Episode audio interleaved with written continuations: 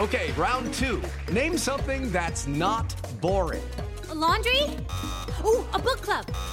Computer solitaire, huh? Ah, oh, sorry. We were looking for Chumba Casino. That's right. ChumbaCasino.com has over 100 casino-style games. Join today and play for free for your chance to redeem some serious prizes.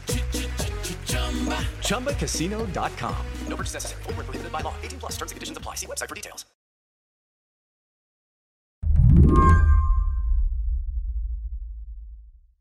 When Geoffrey Fowler entered the Zoom last week, he looked freaky. You are not looking at me. You are looking at my persona, capital P. And that is the slightly terrifying virtual avatar that Apple creates of people who are wearing the Vision Pro to give you a presence in things like FaceTime calls and Zoom chats. Geoffrey is a tech columnist at the Washington Post, and he showed up to our interview wearing Apple's latest product, a face computer called the Vision Pro. These are basically very expensive and very heavy digital goggles. I couldn't actually see Geoffrey's goggles on Zoom, though. Instead, he looked like a bit of a cartoon character, maybe 80% real. Think Tom Hanks in the Polar Express.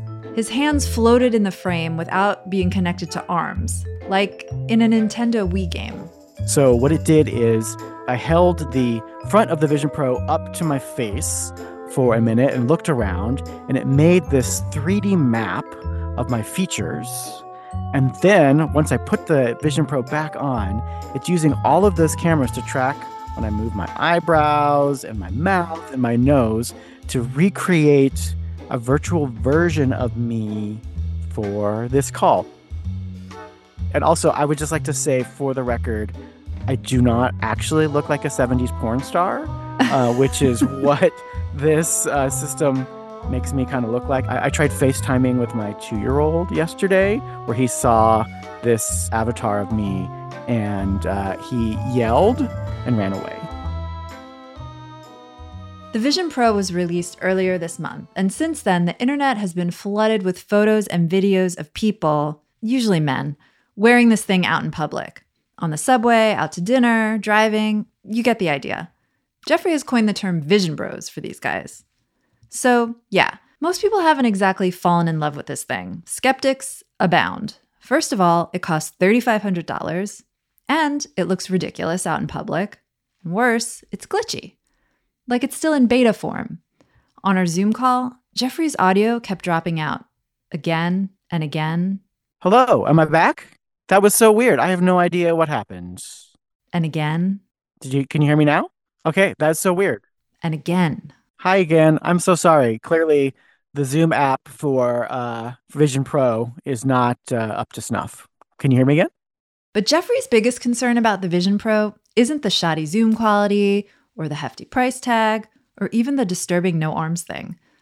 It's something getting less attention. This device collects more data than any other consumer gadget I've ever tried. It is the equivalent of somebody strapping 4 iPhones onto their head and walking around the street. It has 12 cameras, 6 microphones, a ton of sensors that it's using not just to take pictures of the world around you, but to track all sorts of things about your body and the people around you and the spaces around you. And what is the worry then? What scares you about that? So what are the rules of the road for who gets to see that data, access it, and use it? And what are they going to learn about us from doing that? You can learn a whole lot about people from the data collected by these kinds of devices. In fact, it could in many ways be the ultimate surveillance device.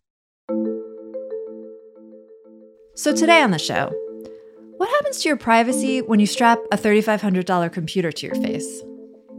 I'm Emily Peck, filling in for Lizzie O'Leary, and you're listening to What Next TBD, a show about tech, power, and how the future will be determined. Stick around.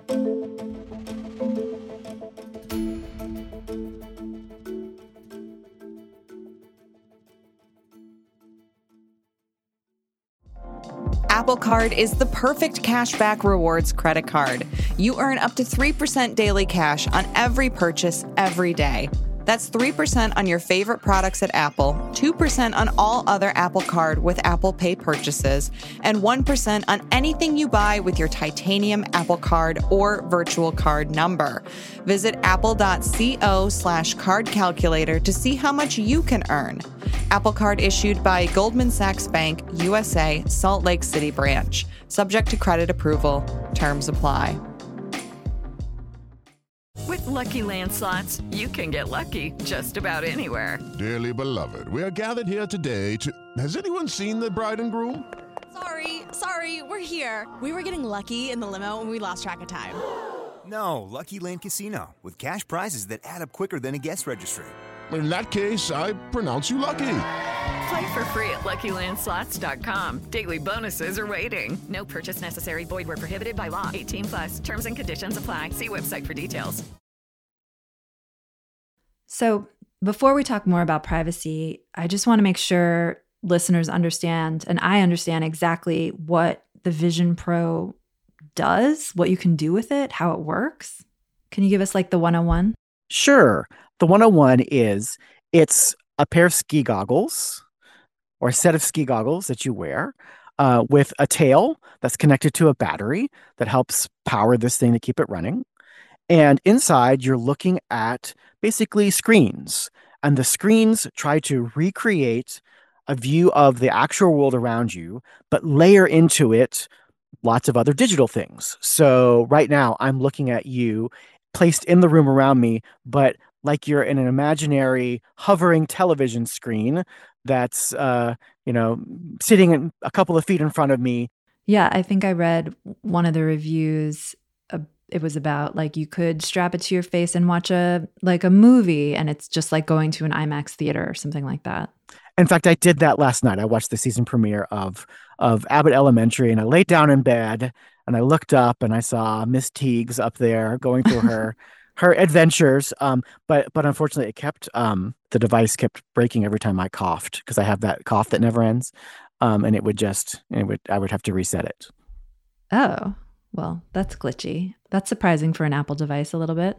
There's a lot in here that's surprising for an Apple device. We're used to these very polished, finished products, and there's parts of this thing where they label it beta. For example, the persona, this virtual representation of me that you're seeing, they label that as a beta product. You wrote about the Vision Pro, getting back to privacy. This device collects more data than any other personal device I've ever seen. That's a huge statement. I want to sort of like go through that with you. It seems like there are sort of three main concerns. One is the Vision Pro can map out your surroundings and the inside of your home. Why is that concerning? Well, so this is sort of fundamental to the nature of the technology. As I was explaining before, it layers digital things into a view of the room around you. In order to do that, it has to know what's around you. It has to know, in fact, that there's a sofa right over here, so that if I'm going to put my screen with you behind the sofa should come in front of it. So it needs this map. I mean, think of the companies and the governments that have taken advantage of the internet revolution to try to learn all kinds of things about our lives. And with the web, when it came along, they developed all kinds of technologies to track what we were looking at on the internet. Cookies, fingerprinting technologies that they used to develop profiles of us that they would then sell to advertisers or to governments, trying to make inferences about what we like and what we don't like and who we are and our age and our gender and our sexuality and all kinds of other things. Then along came the smartphone. They could do all of that, but then also see what other apps we were using. They could also see where we were physically. We got with GPS. Now we get all of that information plus a literal map of the space in your home. They can see how big is that actual TV on the wall. Do you have a small sofa or a large sofa? One researcher I was talking to who used to work at Meta, which also makes these kinds of devices, said it could even identify drug paraphernalia on the table in front of you, all for the potential purposes of building out that profile of understanding who you are and peering into your life. Oh. And not only can the device map out the room you're in or the location you're in, but it can precisely track your movements. I mean, how can that data be used? How is that different from, my Garmin now? Yeah, this is perhaps the part of this that most blew my mind when I started talking with the privacy researchers. So if you think about the kinds of information that this device needs and is collecting in order to create this virtual version of me that you're seeing right now, it has to know where each of my fingers is so that I can wave them in a ghost-like fashion in front of you here. It has to know how my body is moving, how my head is moving. It knows when my mouth is moving up and down. It's watching my eyes go around and my eyebrows. It's also, and you probably can't tell it, it's also tracking where my eyeballs are looking. Yeah. So it actually knows so much more than a Garmin or an Apple Watch, which just knows what's on my wrist here and maybe how fast I'm moving or how much activity is going on. This is a complete map of the human body. And it turns out, we're learning from researchers, that data just about how you move your hands and head is super unique just to you. So these brilliant researchers at Berkeley did this experiment where they took data that people were posting online from another VR game called Beat Saber. Mm-hmm. This is a really popular game that you play with the MetaQuest devices. And basically, it's a dancing game.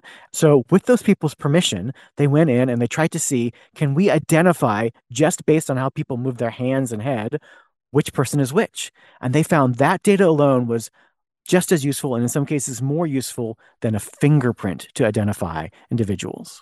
Yeesh, you layer that on top of facial identification that we already have, facial recognition tech, and that's starting to seem really scary. Yeah, so basically there's a new way to track who we are online, in cyberspace. And this is one that we can't cloak because it's our literal bodies. We can't change our bodies. You know, with a web browser, you can, use a better browser like Firefox, but you really can't hide who you really are. Mm-hmm. The last privacy concern I wanted to ask you about was the eye movement specifically. The Vision Pro tracks your eye movement. Is that a specific privacy concern also? Some of the privacy experts I've spoken to say that is their number one concern, that it has long been the dream of the data broker and app world and website maker world to be able to know exactly what we're looking at, because from that, you can learn a whole lot more about a person. First of all, advertisers could be charged upsold or charge extra for ads that we actually look at.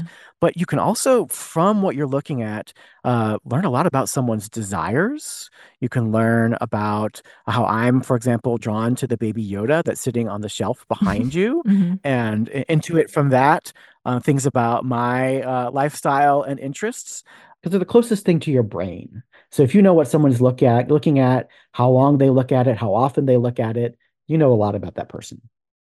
This is scary stuff, but Geoffrey's point isn't that we should all be panicking. He's simply saying that as this new tech starts to make its way into our lives, we should be asking a lot more questions. The concerns I am raising are at this point largely theoretical. There is no evidence right now that apps are doing naughty things with our data.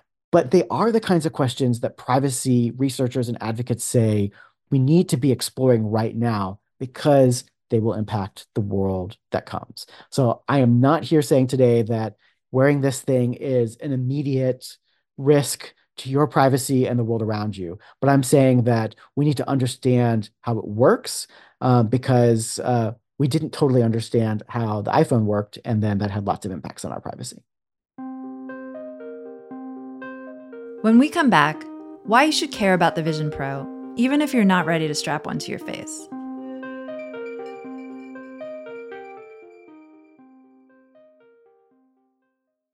This episode is brought to you by Progressive Insurance. Hey, listeners, whether you love true crime or comedies, celebrity interviews, news, or even motivational speakers, you call the shots on what's in your podcast queue, right?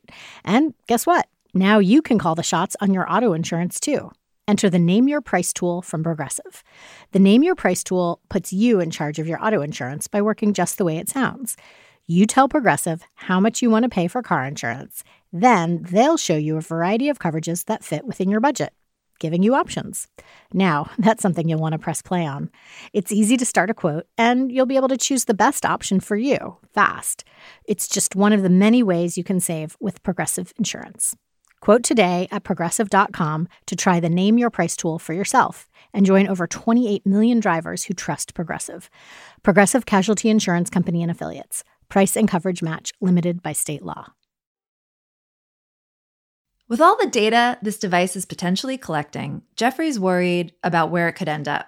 Between Apple, third-party companies that have apps on the Vision Pro, data brokers, even hackers, there's a lot of places for this data to go and a lot of people who want it. To address these concerns, Apple has put some parameters in place.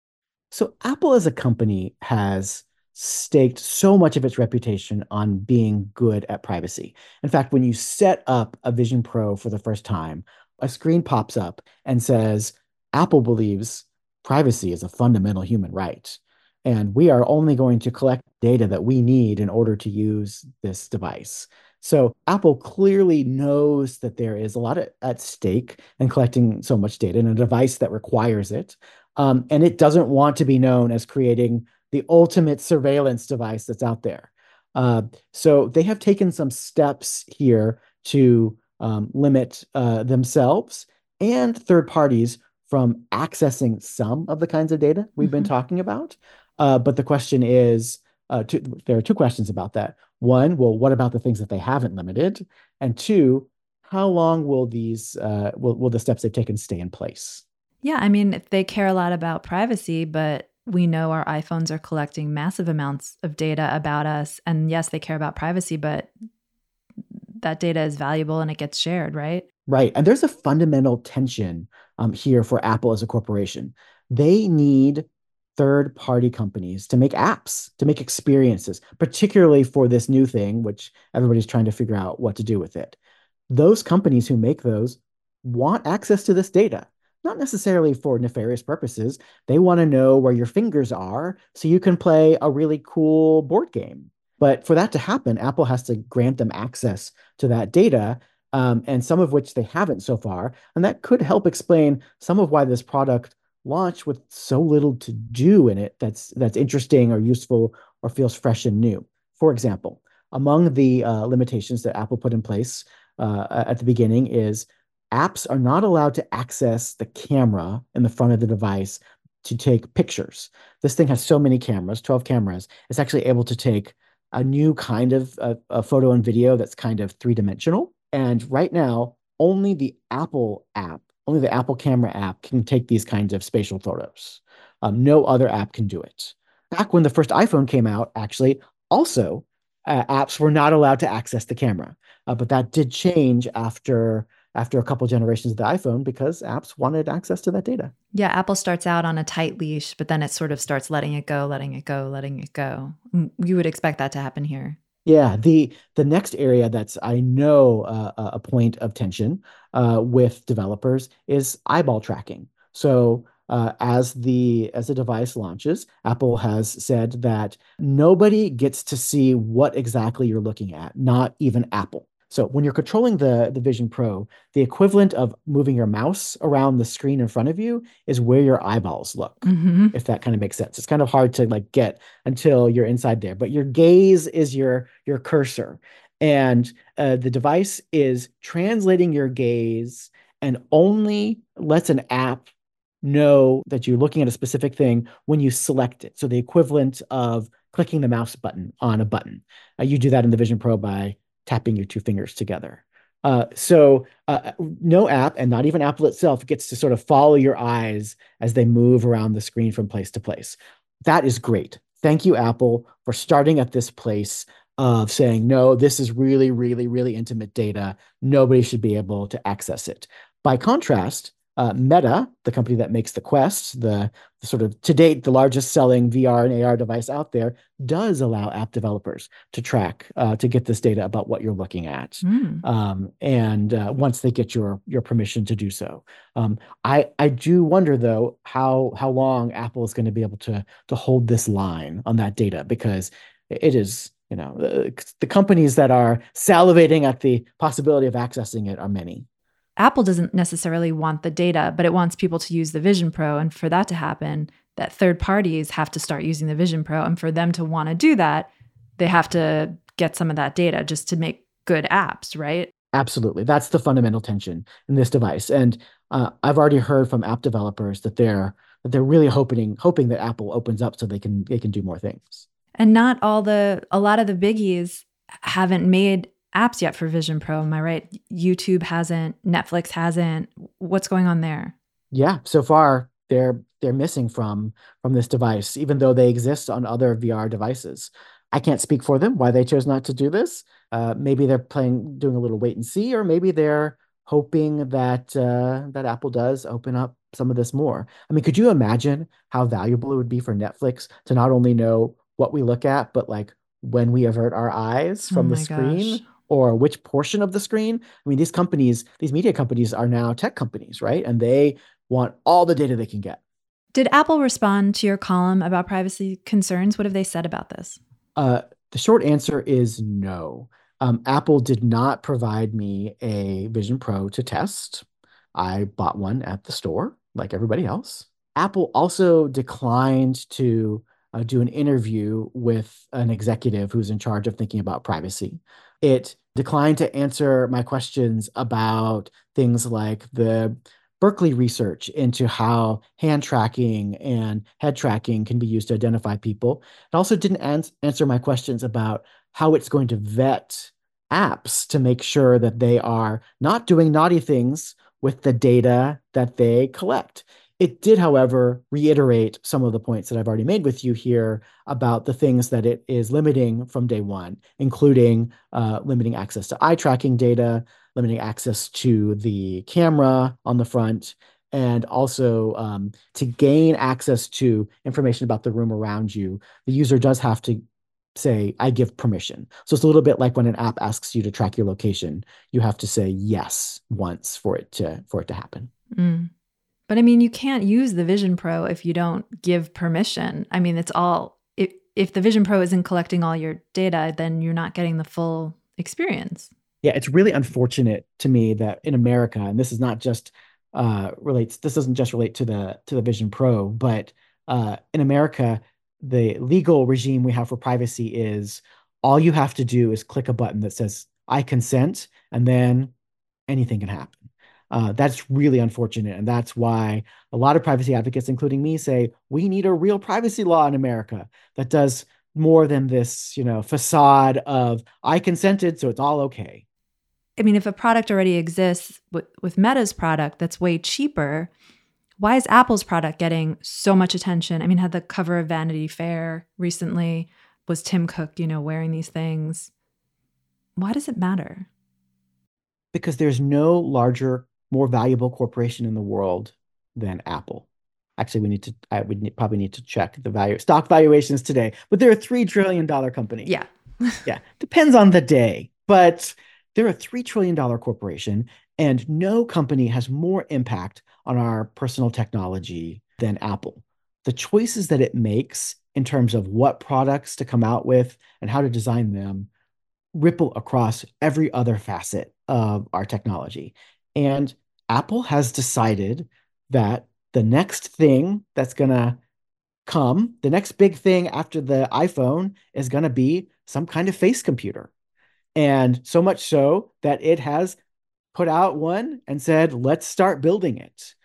So I'm inclined to believe Apple when it says that it thinks this is the next big thing. And the reason to care about this now, even in this sort of early beta format that keeps crashing on us while we're trying to have a conversation, is because the choices that Apple makes now will impact what comes down the road, right? When Apple first made the iPhone and it put out an app store for the iPhone, in those early days, it allowed apps to access a very special kind of identifier about the user of the phone. It turns out that little identifier that they could all access created a giant online advertising industry for apps, right? That were tracking what we were doing and figuring out all the connections between who you were and what you did and what apps you used and what you looked at. Apple had to, 2 years ago, kind of retroactively try to shut that down in a way by finally forcing the apps to ask for your permission before they do that. But it's a great example of a choice that they made early on that had ramifications.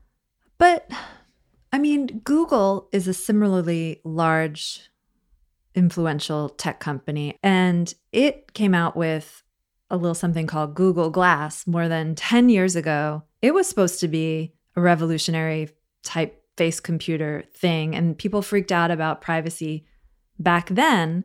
But then no one really bought them. They discontinued them.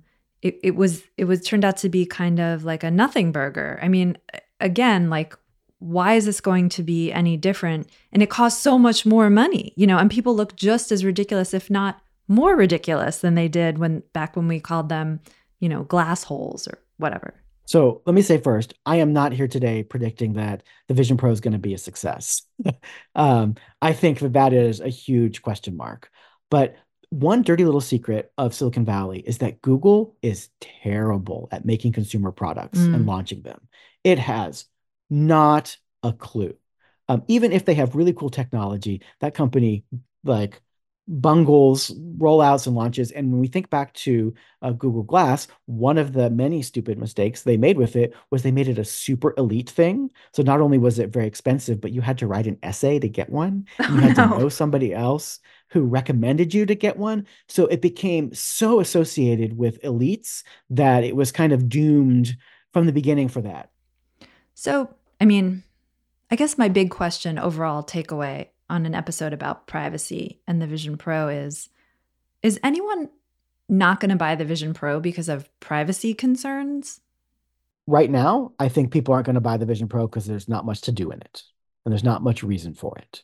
This is not the product that Apple really thinks is going to change the world. The product that Apple knows is going to change the world is when they figure out how to squish all of those sensors and probably some even more of them into something that looks like something we're very used to, which is glasses. But I think we should be talking about the privacy concerns right now because Apple is making decisions, app developers are making decisions about what data they collect and how they can use it that will have ramifications in 5-10 years if and when we have a device that we all really are using. And then we're going to have to live in that world of surveillance. Geoffrey, thanks for coming on. You bet. Geoffrey Fowler is a tech columnist at The Washington Post. And that's it for the show today. What Next TBD is produced by Evan Campbell, Patrick Fort, and Anna Phillips. Our show is edited by Mia Armstrong-Lopez. Alicia Montgomery is Vice President of Audio for Slate.